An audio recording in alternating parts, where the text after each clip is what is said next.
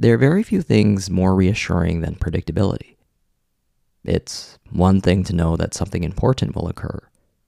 It's another, much more valuable thing to know when, or at least to have a rough idea.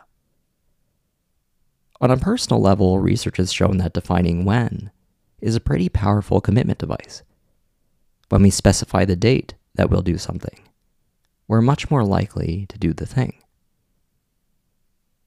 Clarity on timing brings seemingly elusive dreams much closer to the ground. It makes things just short of material. It's a soothing balm for the anxiety that quickly precipitates when we try to anticipate what we don't yet have enough information to anticipate clearly.